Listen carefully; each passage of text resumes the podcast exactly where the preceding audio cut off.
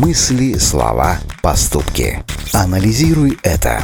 Измени свою жизнь с помощью популярной психологии. Вам кажется, что ваша жизнь похожа на бег по кругу. Каждый день одно и то же, и сценарии не меняются. Это вполне возможно, если вы закостенели в своем мировоззрении. Изменить его поможет расширение диапазона поведенческих реакций. В психологии этот прием называется игрой в другого. Анализируй это.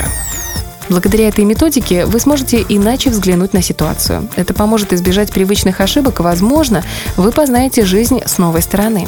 Сделать это несложно. Например, если вы вечно хмуритесь и ждете худшего, то попробуйте начать день с улыбки.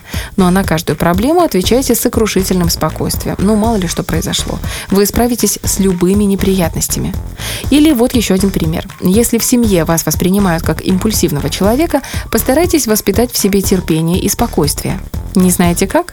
Глубоко дышите, рвите бумагу или распутывайте клубок проводов елочной гирлянды каждый раз, как выходите из себя. Анализируй это.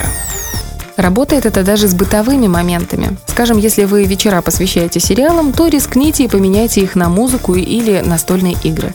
Главное, ко всем новым делам подходите осознанно, наблюдая за собой и своими реакциями.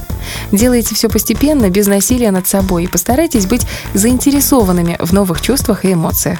Благодаря игре в другого вы расширите свои привычные границы и, наконец, вырветесь из порочного круга скучной и однообразной жизни. Анализируй это.